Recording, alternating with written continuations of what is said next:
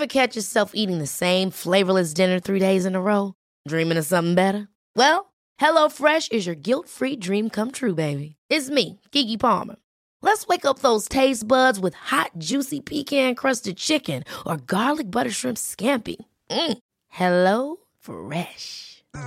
Stop dreaming of all the delicious possibilities and dig in at HelloFresh.com. Let's get this dinner party started.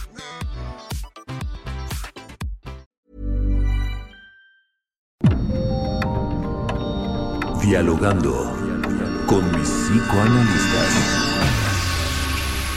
La doctora Ruth Axelrod, doctor Pepe Estrada y la doctora Rocío Arocha son especialistas comprometidos. Profesionales que se interesan realmente en ti. A través de El Heraldo Radio, un espacio personal, íntimo e incluyente. Dialogando con mis psicoanalistas.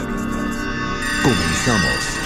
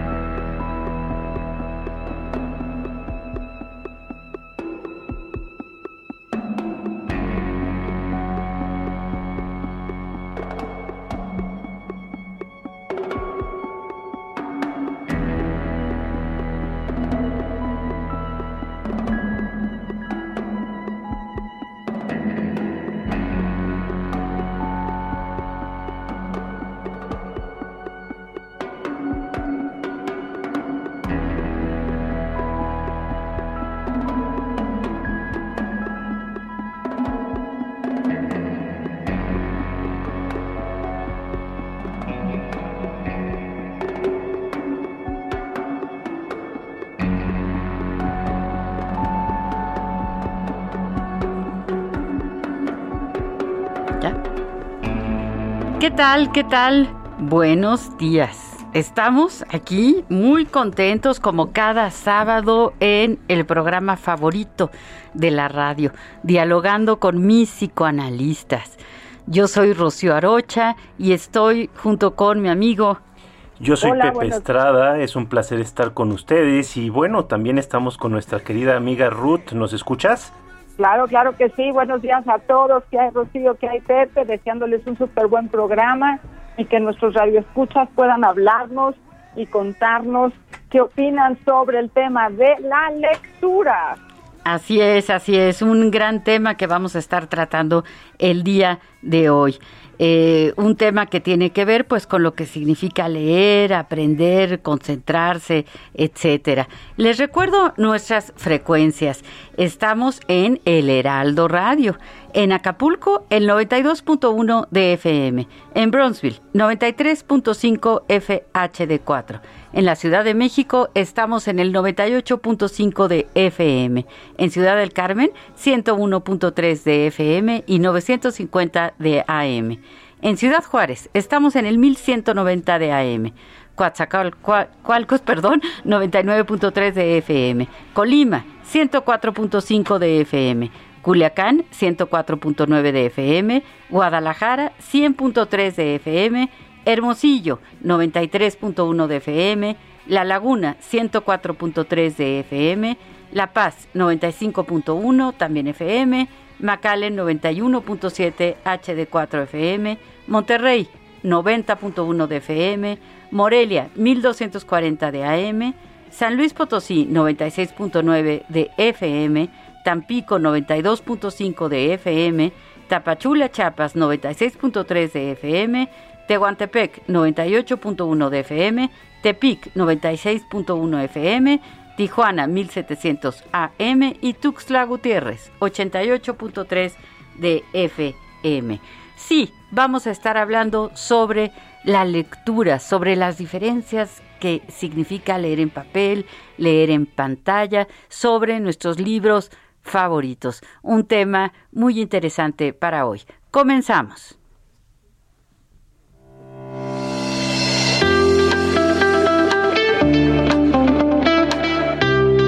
En México, el promedio de libros leídos por la población de 18 años es de 3.3 obras. Así lo señala la encuesta Módulo sobre lectura, realizada por el Instituto Nacional de Estadística y Geografía, INEGI. Pero, ¿qué leen los jóvenes? Según especialistas, las principales categorías que están atrayendo a la población juvenil son los clásicos de la literatura, particularmente aquellos jóvenes que estudian la preparatoria y la universidad, ya que tienen un gran interés por leer los libros que han dejado huella en las generaciones pasadas, incluyendo historia, política, sociología y filosofía. Hoy en día es posible leer en papel y en dispositivos electrónicos. De acuerdo a un informe elaborado por la Organización para la Cooperación y el Desarrollo Económicos, OCDE, leer en papel permite un mejor rendimiento en comparación con algún dispositivo electrónico. Una prueba realizada a alumnos de 15 años sobre las materias de matemáticas, ciencias y comprensión de lectura indica que los que leyeron libros en papel obtuvieron 46 puntos en comparación con los que casi nunca o nunca han leído, mientras que los que solo leyeron libros digitales alcanzaron 26 puntos más y los que combinaron ambos formatos lograron 44 puntos por arriba de los demás lectores. La lectura sobre papel suele ir asociada a una mejor comprensión, sobre todo cuando se trata de textos informativos y expositivos.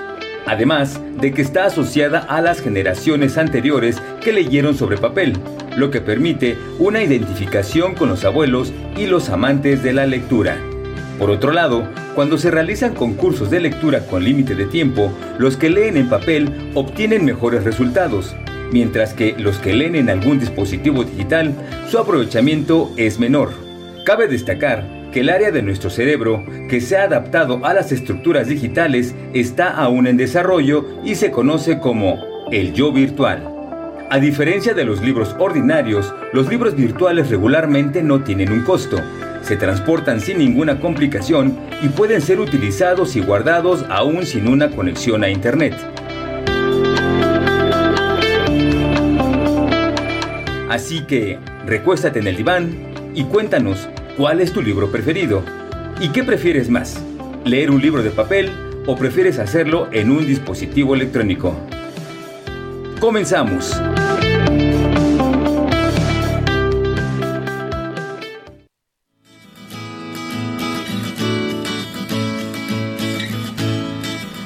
Humberto Eco. Humberto Eco, un gran intelectual italiano, autor de tantas obras que pues muchos de nosotros conocemos como El nombre de la rosa, El péndulo de Foucault, en fin, una gran cantidad de, ensayos, de obras literarias extraordinarias.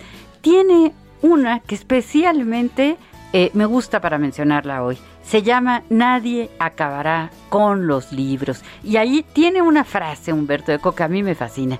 Dice que la cuchara las tijeras y los libros son inventos que una vez que se han llevado a cabo, nunca, nunca vamos a poder prescindir de ellos. Puede cambiar la forma, ¿no? Es decir, las cucharas, no sé, a lo mejor en la época medieval, a una cuchara actualmente, pues puede tener una forma muy distinta, como pasa con unas tijeras, ¿no?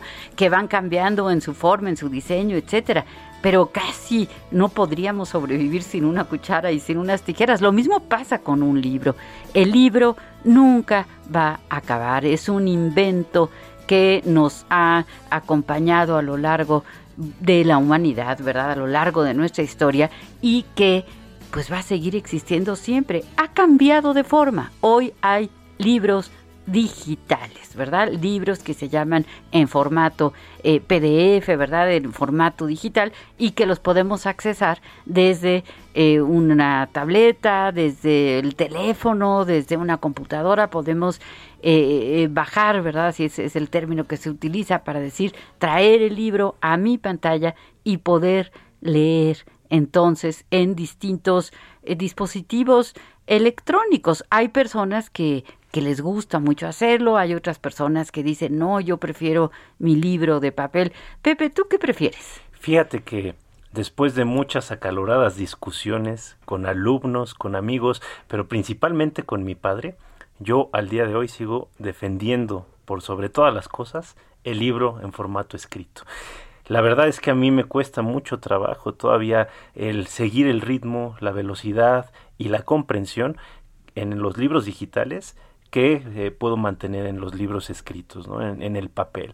Además hay algo de, de, poético, hay algo de romántico en estos eh, papeles que van guardando olores, que van guardando colores, que van guardando experiencias, donde nosotros vamos apuntando en los márgenes y además vamos construyendo una historia en conjunto con la historia que está dentro de esas páginas. Entonces, para mí, la decisión es clarísima, mi querida Rocío. El papel. El papel. El papel. ¿Y crees que aprendes mejor o captas mejor el contenido del libro cuando estás leyendo en papel? Sí, fíjate que yo, yo me he fijado mucho en esto, ¿no? Este, digo, ahorita tenemos una ventaja eh, con, con, los textos digitales que, eh, por supuesto, tienen de suyo una ventaja que es democratización del conocimiento, es decir, ya no es tan caro conseguir un libro, ya no es tan difícil acceder a un libro, lo podemos bajar con un solo clic buscándolo en internet y lo podemos compartir con nuestros seres queridos.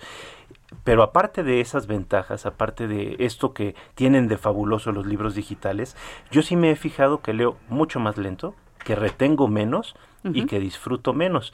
Y creo que esto también tiene que ver con que en la lectura eh, en un libro vamos siguiendo líneas horizontales. Bajamos, pero vamos siguiendo una línea horizontal. El cambio de página eh, va llevando un hilo. Mientras que en los libros de formato digital tenemos un eh, salto de página, ¿no? Que esto de alguna manera genera desconexiones a nivel este, cerebral, ¿no?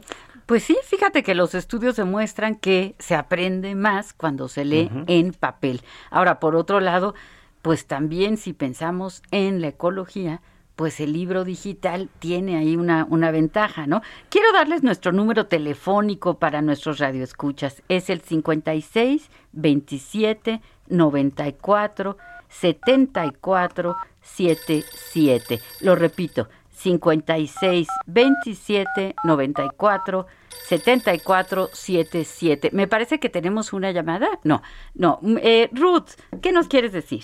Bueno, me, me da gusto que hayas dado el teléfono y, reiteremos que es otro, no es el teléfono que teníamos antes, si lo tenían ya grabado, acuérdense, pues acaba de dar uno diferente. Exacto. Lo, repetimos, 56 27 94 7477. Exacto. ok, eso es para las llamadas telefónicas. Y nuestra app que pueden escribir todo lo que ustedes deseen escribir, 55 30 10 27 52. Recuerden, este sí es el mismo que, hemos tenido cada semana y estamos aquí dispuestos para eh, escuchar qué nos tienen que decir y ojalá tengan eh, la memoria y se acuerden de cuál es el libro que quieren compartir con nosotros hoy, por qué o cuál sería el primer libro que ustedes pudieron leer en en esos momentos de pequeñez en donde la curiosidad de los niños radica en estar observando todo lo que está a su alrededor y un día sucede que en su madurez neurológica pueden descubrir la primera letra de su nombre, ¿no? Y entonces dice, ay, mira, esa letra, eso es una letra, y la magia, lo que sucede en, en, la forma de relacionarse, su percepción del mundo y su organización psíquica, cuando tiene ya la capacidad visual de poder distinguir una letra de una cosa, una letra que le permite tener un contacto con la lectura.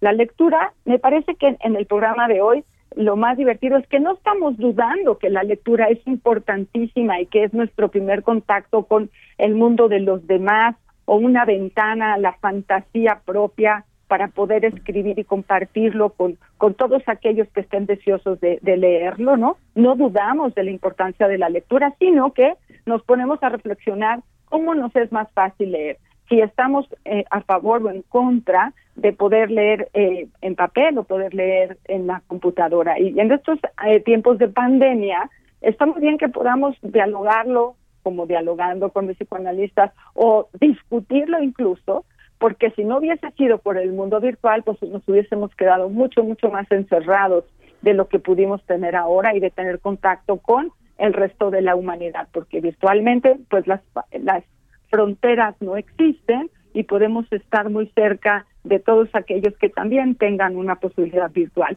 Pero bueno, el libro que más me gustó, ahí les va. Quizá el primero con el que eh, me identifico se llama Deep en busca del yo y lo escribió Axline. Y es una novela de un niño precioso que tiene dificultades en su vida, pero que porque recibe ayuda y porque su mamá lo lleva con una psicóloga, logra salir adelante de sus dificultades, dificultades transicionales de la infancia. Y es un libro que se ha quedado siempre conmigo y quizá ha determinado mi forma de elección profesional. ¿Qué opinan, Pepe Rocío? Eh, fíjate, Ruth, que yo lo leí en preparatoria cuando llevaba la materia de psicología y es un libro que conservo todavía en mi librero porque me gustó muchísimo. Yo quería decir una frase de, de que este, este autor francés que ahora anda a la moda, ¿no? Eh, dice, vivir sin leer es peligroso, obliga a conformarse con la vida y uno puede sentir la tentación de correr riesgos. Una, una muy, muy buena frase, ¿no?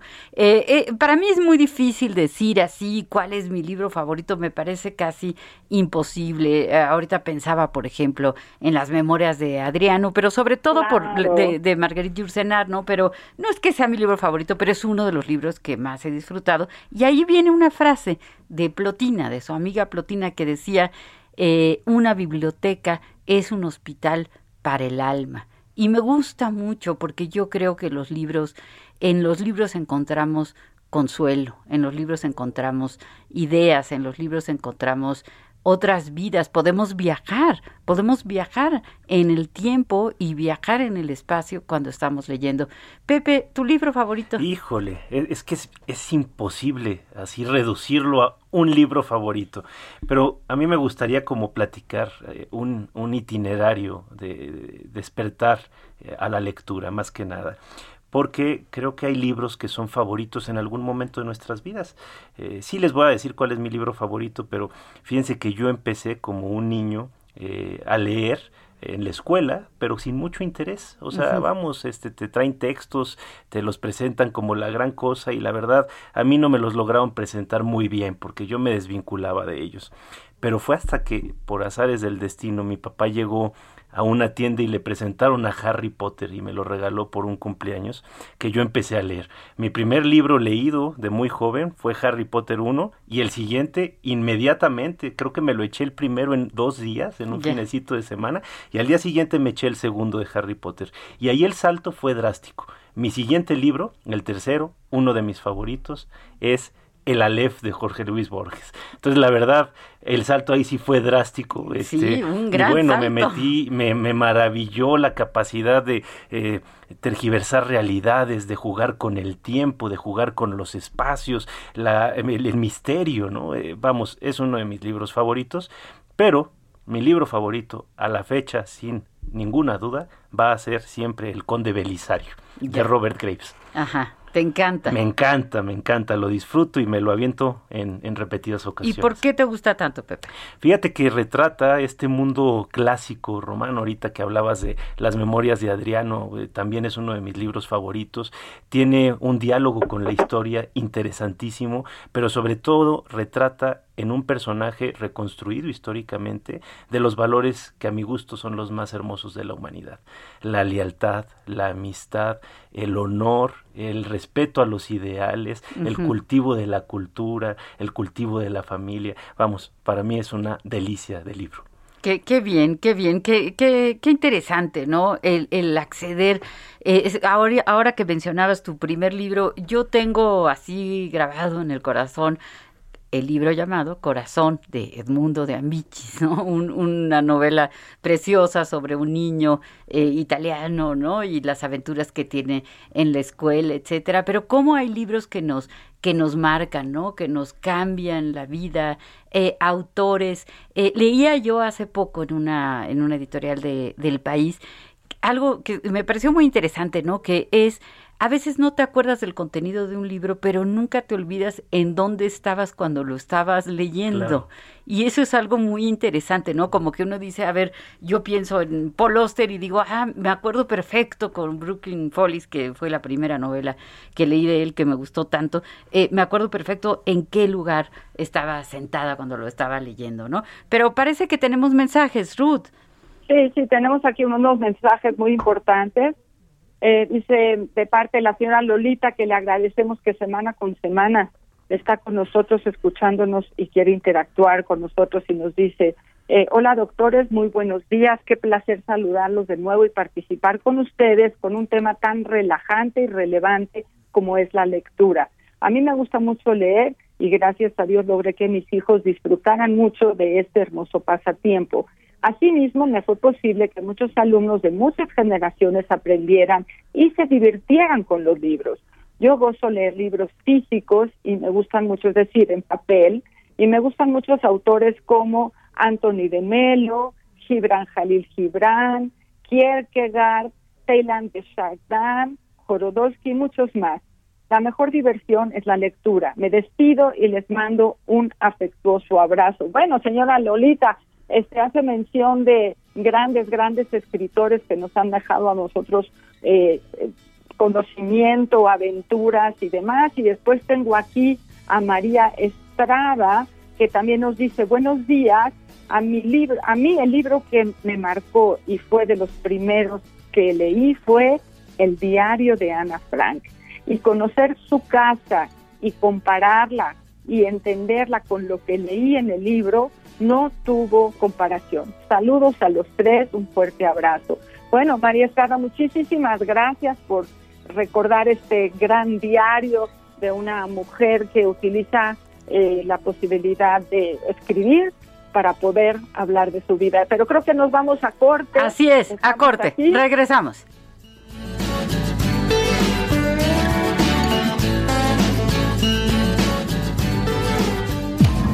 Los doctores Ruth Axelrod, doctor Pepe Estrada y la doctora Rocío Arocha continúan en un momento en Dialogando con mis psicoanalistas. Esto es Dialogando con mis psicoanalistas. Estamos de regreso.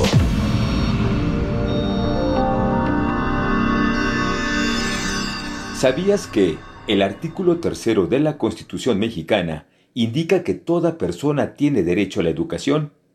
El Estado Federación, Ciudad de México, estados y municipios deben impartir y garantizar la educación inicial, preescolar, primaria, secundaria, media superior y superior.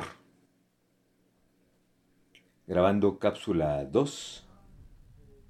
¿Sabías? Cada día pienso en ti.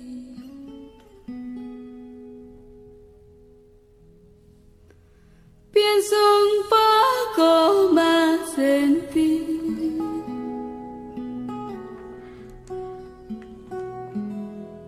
Despedazo mi razón.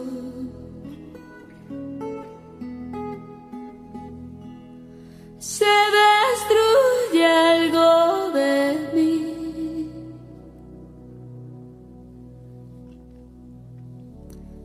Cada día pienso en ti.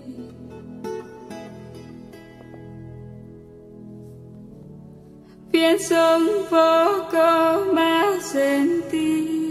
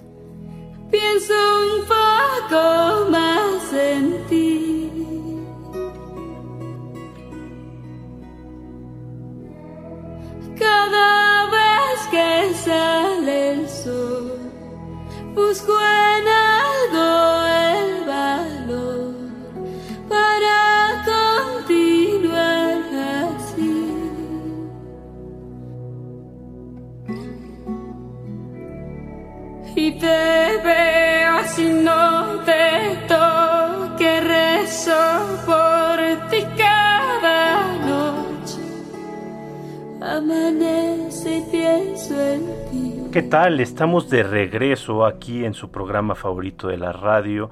Somos El Heraldo Radio. Estoy con Ruth Axelrod y Rocío Arocha y estamos hablando el día de hoy de la lectura a través precisamente de un recorrido histórico tanto eh, de la humanidad con la experiencia del libro como personal de cada uno de nosotros con nuestros libros más, más queridos. Estábamos escuchando a nuestra querida eh, cantante y artista colombiana Shakira con esta canción Pienso en ti. El día de hoy, como hablamos de los libros, bueno, tenemos que hacer un elogio a los mismos libros y a la lectura a través también de la música. En esta ocasión, Shakira compuso esta canción precisamente para la película eh, este, El amor en tiempos de cólera. Esperemos que les haya gustado y bueno, tenemos algunas llamadas en línea de espera, entonces vámonos con ellas para escuchar a nuestros queridos radioescuchas. ¿Qué tal? ¿Qué tal? Buenos días. Hola Ruth, ¿cómo estás? Qué gusto saludarte. ¿Qué tal? Eh, soy Rocío, pero aquí... Ay, perdón, Rocío, discúlpame, Rocío. Yo soy Sandra Reynoso, la maestra Sandra Reynoso, y los estaba escuchando, la verdad, muy entusiasmada por este amor a los libros que es fascinante y que de verdad yo siempre prefiero el libro pues en la mano, el libro escrito físico. Y con respecto a los libros digitales, que también los uso porque pues cada vez hay más y cada vez necesitamos estar con, eh, pues, revisando más. Y aparte que tienen una, una gran ventaja las ilustraciones que podemos gozarlas también pues en todo su esplendor y podemos ampliarlas y eso también las hace fascinantes. Pero ah, comentaban que eh, la, el libro digital protege la ecología y fíjate que es un error porque yo muchos años me he dedicado a la comunicación ambiental y bueno, revisando pues toda esta información, eh, los libros físicos contribuyen al planeta porque cada vez más sembramos más árboles. Le ponía el ejemplo de, por ejemplo, eh, Finlandia, que es una gran potencia forestal en Europa, si no fuera porque ellos están sembrando árboles y produciendo papel para toda Europa y mucho y lo que pasa también en esta parte de, nuestro continente que necesitamos estar plantando árboles para reforestar el planeta porque necesitamos combatir el cambio climático y el calentamiento global y entonces nos ayuda muchísimo estar plantando árboles y producir papel. la industria papelera ha hecho mucho para tener papel ecológico y que podamos disfrutar en las manos un buen libro que como bien lo decían el olor, el subrayar, el poder anotar al margen algunas cosas, eso nunca jamás, aunque podamos hacerlo con la con la tablet, con la computadora, nunca es igual tener este libro maravilloso en la mano y saber que podemos deleitarlo muchas veces más. Y hablando de mi libro favorito, con respecto también al medio ambiente, eh, La invención de la naturaleza, de Andrea Wolf. Es un libro que descubrí relativamente hace poco eh, y que habla precisamente del gran padre de la biología, Alexander von Humboldt.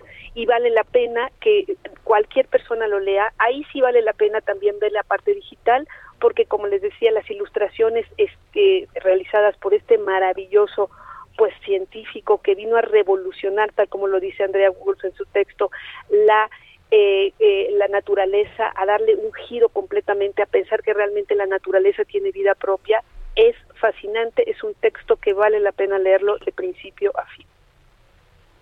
Ay, Sandra, muchas gracias.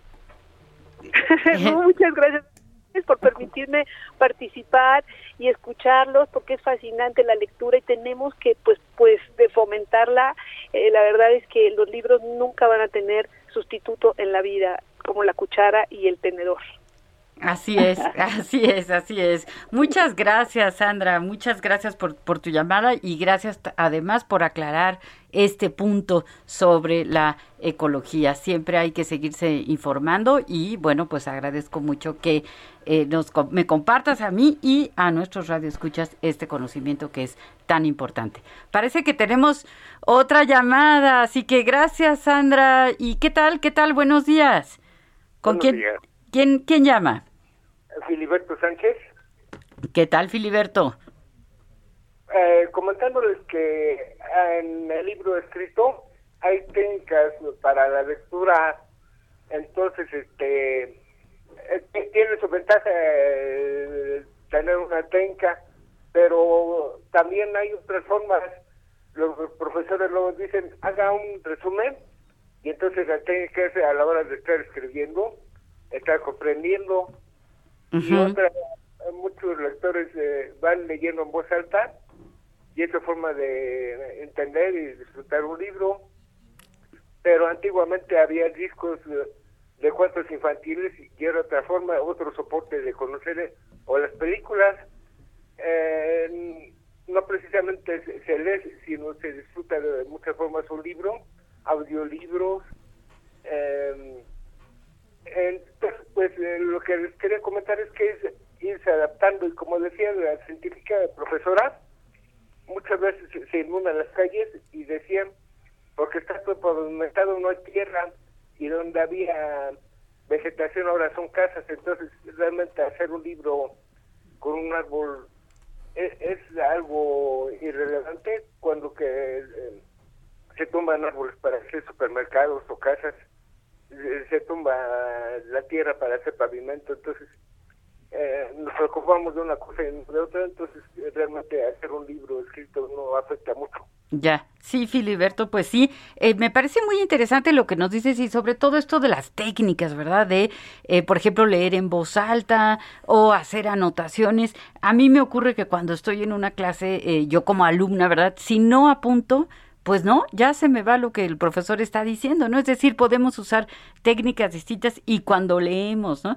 Eh, yo siempre he subrayado los, los libros y he marcado y eso también ha sido muy discutido, especialmente aquí con mi amigo Pepe, que me está, se está riendo, porque creo que él tiene una opinión distinta sobre subrayar en el papel o no. No, totalmente al contrario, fíjate que este, por ahí tenemos un amigo común, que, que, se enoja precisamente si, si subraya uno. De hecho, en alguna ocasión me prestó un libro y me dice, pero si me lo rayas, me lo pagas.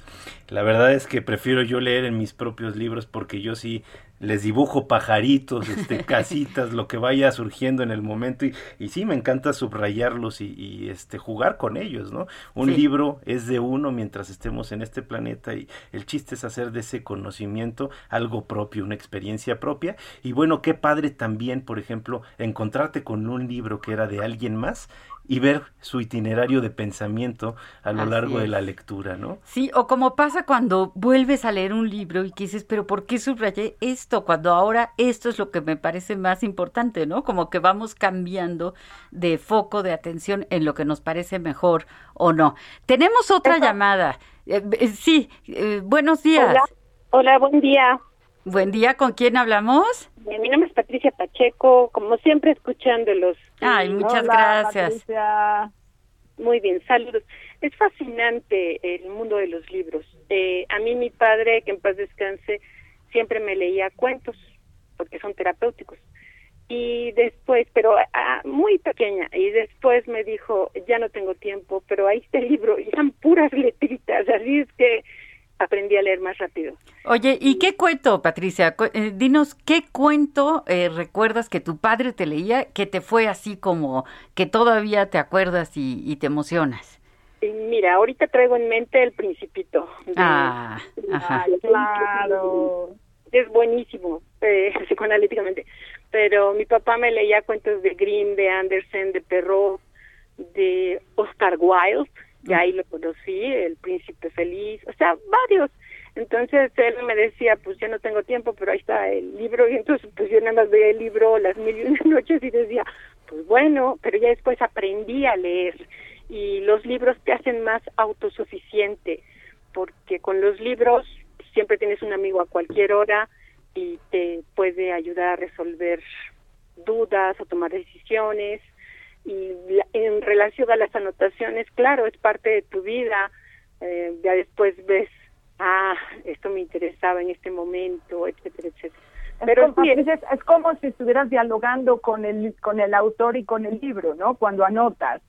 Claro, claro, y es, y un libro que no se anota, no, no, no. Es es, es pasar del monólogo al diálogo es la posibilidad de la lectura del otro más marcar, oye, esto me gustó, o esto no me gustó, o esto lo quiero recordar, ¿no, Patricia? Claro, claro. Por eso, por eso te decía esa Exupéry que de alguna manera su vida, muere muy joven y lo hace para los niños y trae muy bonitas reflexiones. Y bueno, así cualquier libro. Y obviamente pues a los niños les deberían leer cuentos, es muy importante. Eh, pero bueno, eh, a ver qué es lo que pasa. Yo con la tecnología pues todavía no nos familiarizamos tanto, sin embargo me encanta leer libros, revistas, periódicos, todo. Y eso te ayuda mucho. Claro. Pues muchas gracias por esta llamada, Patricia, y que siempre estemos sábado con sábado escuchándote tu punto de vista y que podamos participar en esto tan importante. La lectura es para los niños. Tenemos una obligación con nuestra infancia, con nuestros niños mexicanos, con el gusto por enseñarle a los niños que la lectura los va a llevar a mejor camino, ¿no? Aquel que puede leer, aquel que puede pasar por eh, la primera página de un libro y puede irse a atreverse a leer las ideas del otro, va a tener un lugar mucho más cómodo en su existencia, en la vida de la humanidad, que si se queda con el miedo a poder participar. Ahora, no es lo mismo leer que comprender, son dos actos diferentes y hay que tratar de hacer las dos cosas. Y eso se hace perfectamente con los cuentos de los niños, porque son breves, son muy concretos y los niños piden el chiste de esto es quiero otra vez y es el mismo cuento otra vez y el mismo cuento otra vez, ¿no? Y eso es lo que nos permite llegar a, la comprensión después de un tiempo y, y, bueno, ¿qué le pasó a este personaje qué le pasó al otro personaje? Entonces, si de este, de este espacio que el Heraldo nos ofrece para reflexionar sobre la lectura, podemos todos llevarnos la importancia de contarle los cuentos a nuestros niños, como lo hizo el papá de Patricia, y como debemos hacerlo todos los adultos a los niños, vamos a lograr quizá una semillita de amor por el ejercicio de la lectura en nuestros niños y así pasar a la juventud y después, bueno, sería como un acto natural reflejo en relación con la posibilidad de la lectura, ya sea en papel, que nos encanta a todos porque podemos dialogar con el lector y con los personajes, o ya sea virtual, en donde poco a poco estamos desarrollando esta parte, decíamos, el yo virtual de cada uno de nosotros, que nos permite un poquito más de flexibilidad visual y neurológica para seguir las letras, hacerlas mayores, menores. Bueno, es más complicado para los adultos, más fácil para los niños. Y bueno, eh, hemos eh, escuchado durante un, ratito los libros preferidos de algunos de nosotros y quiero decirles que el libro que más se ha leído para toda la humanidad es la Biblia. La Biblia es el libro que tiene más números en la mayor, en todos, todos los idiomas, la Biblia ha sido traducida. Entonces, digamos que es el, el libro más taquillero que existe. Pero existen dos que ustedes han mencionado, tanto Patricia habló del Principito y Pepe habló de Harry Potter, que son dos de los que vienen abajito, poquito, como en el tercero, cuarto, quinto lugar, tenemos al Principito y a Harry Potter con más de 100 millones de ejemplares eh, impresos. Entonces, qué bueno que en este programa tenemos lectores tan importantes que nos pueden llevar a la escucha de aquellos libros que son de los más leídos en la humanidad. Sí, Pepe. Fíjate que qué interesante este dato, este mi querida Ruth. Yo ya no he revisado recientemente esa lista, pero también no podíamos hablar de libros sin mencionar el que la última vez que chequé era el segundo libro despuesito de la Biblia más leído en el mundo, que es eh, en aquel entonces el Quijote. Tú que tienes el dato reciente, no sé si todavía sea el Quijote, Ruth. No, un poquito más abajo. Ya ya nos lo mandaron para abajo, caray. Bueno, también parte parte de esta evolución de, de la cultura humana, ¿no? Que que va generando movimientos y cambios. En el caso del Quijote, yo creo que es un libro que debemos de leer todos aquellos a los que nos gusta la lectura, ¿no?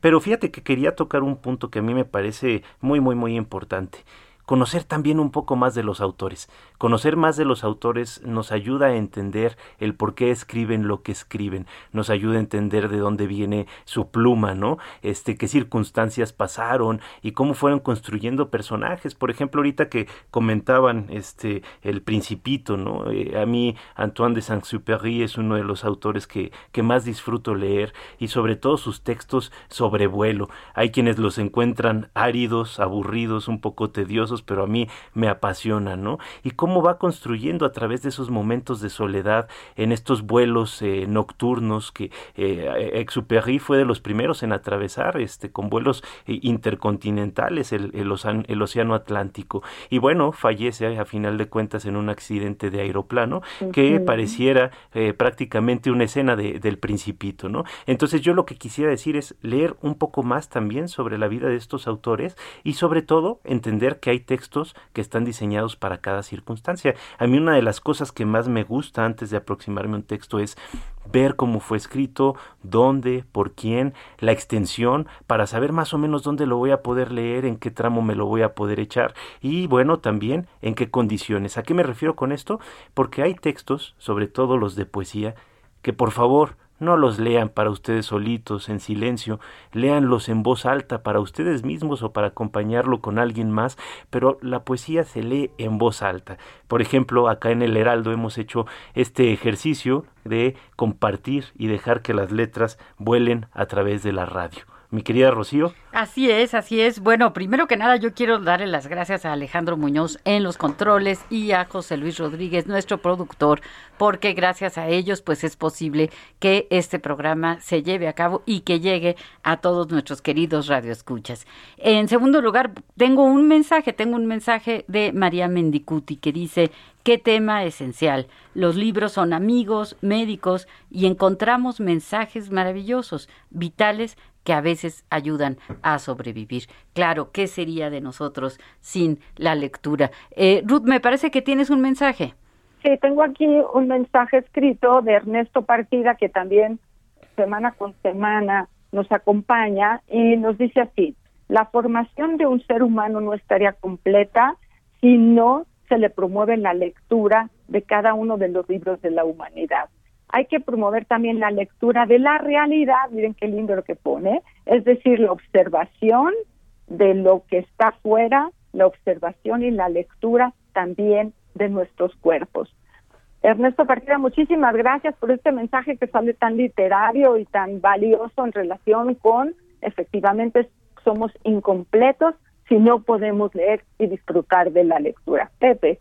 Fíjate, mi querida Ruth, que eh, totalmente de acuerdo con este mensaje y sobre todo, eh, digo, darnos la, posibilidad de tener la oportunidad, valga la redundancia, de desviarnos hacia un itinerario un poco más libre. ¿A qué voy con esto? Que habiendo ya tantos autores clásicos en este mundo, eh, si nos centramos nada más en ellos, probablemente la vida no nos alcance. Pero también hay autores nuevos, autores modernos, que están escribiendo y que todavía no son clásicos porque están escribiendo en nuestros días. Eh, hace unos momentos Rocío mencionaba el caso de este escritor francés, este Welbeck, que a pesar de que hablo francés, ese apellido todavía no logro descifrarlo cómo se pronuncia. Sabes que a mí me han dicho tres modos distintos, por eso dije Holbeck, porque así me lo dijo un alemán, ¿no? Pero sí está, es difícil de describir su apellido y de pronunciar. Pero vamos, si, si nos centráramos en los clásicos, no sé, Shakespeare, Tolstoy, este, eh, nos vamos a eh, Edgar Allan Poe, nos vamos a Cervantes.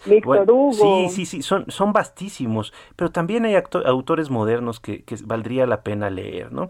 Y aquí me gustaría traer a uno de estos autores, no tan moderno, sí ya clásico, pero reciente, de estos clásicos recientes, que nos escribe un poema delicioso sobre el libro. Es Juan Ramón Jiménez y dice así, Quisiera que mi libro fuese, como es el cielo por la noche, todo verdad presente, sin historia, que como él se diera en cada instante todo con todas sus estrellas, sin que niñez, juventud, vejez quitaran ni pusieran encanto a su hermosura inmensa. Temblor, relumbe, música, presentes y totales, temblor, relumbre, música en la frente, cielo del corazón de un libro puro. Qué belleza, qué belleza, Pepe. me hiciste recordar un, otro poema de él, un pedacito que me sé de memoria. Cuando habla Juan Ramón Jiménez, el autor de Platero y yo, ¿verdad? Habla de una madre que tiene un hijo especial, un hijo que tiene un daño cerebral. Y dice Juan Ramón Jiménez, estaba él triste de ver nada para el mundo, todo para su madre. Wow. Una cosa bellísima, ¿no? Cuando somos todo para una persona y lo que eso puede significar. Eh, qué belleza recordar tantos autores tan, tan importantes, eh, los modernos, los clásicos. Eh, debiéramos dedicar todos los días, ¿qué será? 15 minutos, media hora a leer, ya sea en una pantalla, ya sea en un libro en papel. Eh, cualquiera de los dispositivos que nos presentan textos nos van a ayudar a la ortografía, nos van a ayudar a la concentración, nos van a ayudar a tener una vida mejor. Eh, así que, pues bueno, nos vamos empezando a despedir en este su programa Dialogando con mis psicoanalistas. Esperamos que cada uno de ustedes pues haya aprendido algo, algo sobre la lectura. Eh, en el psicoanálisis, la historia de cada persona, pues es, es un libro y cada sesión analítica es un modo de entrar a las profundidades del psiquismo humano. ¿No es así? ¿Y cuántas veces hemos leído las obras completas de Freud, Pepe, Rocío? No, ¿Cuántas bueno. veces? ¿Cuántas, ¿Cuántas veces nos vamos a dormir con estos libros maravillosos que son la transmisión de lo que un hombre intentó y pudo descubrir que permitió a la humanidad un cambio en la representación y en la validez de lo que es la vida inconsciente. Y nosotros tres tenemos esos libros pegaditos a nosotros, ¿no? Pues Y nada más, nada más y nada menos que ganó el premio Goethe de, de literatura. Freud. Además, ¿no? Claro, claro. ¿Y cuántas veces me decía un, un- mi hija, me decía, mamá, ¿cuándo vas a acabar de leer este libro? Siempre traes el mismo. Le dije, sí, pero es que son 25 iguales. ¿Qué hago, no? Entonces, en ese lugar eh, tan importante de estar acompañados por las voces de aquellos otros que, aunque ya no están, nos han dejado esa validez de cultura en donde nosotros podemos decidir si estamos de acuerdo, si no estamos de acuerdo, aunque sea de tiempo, y entonces subrayamos y marcamos, y cada día de otro color, ¿no? Porque estos libros son los que nos acompañan para nuestro ejercicio profesional que nos gusta mucho a los tres. Pues lamentablemente nos tenemos que ir, mi querida Ruth. Un abrazo a todos, feliz fin de semana. Hasta luego. Hasta luego.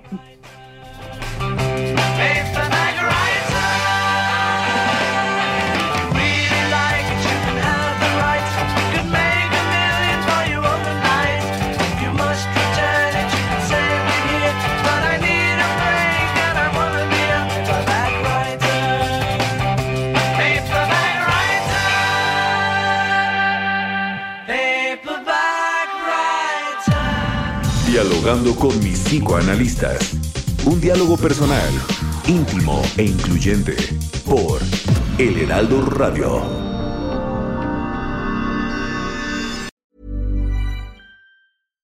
Deserves the best, and there's no better place to shop for Mother's Day than Whole Foods Market. They're your destination for unbeatable savings, from premium gifts to show-stopping flowers and irresistible desserts. Start by saving 33% with Prime on all body care and candles. Then get a 15-stem bunch of tulips for just $9.99 each with Prime. Round out Mom's menu with festive rosé, irresistible berry chantilly cake, and more special treats. Come celebrate Mother's Day at Whole Foods Market.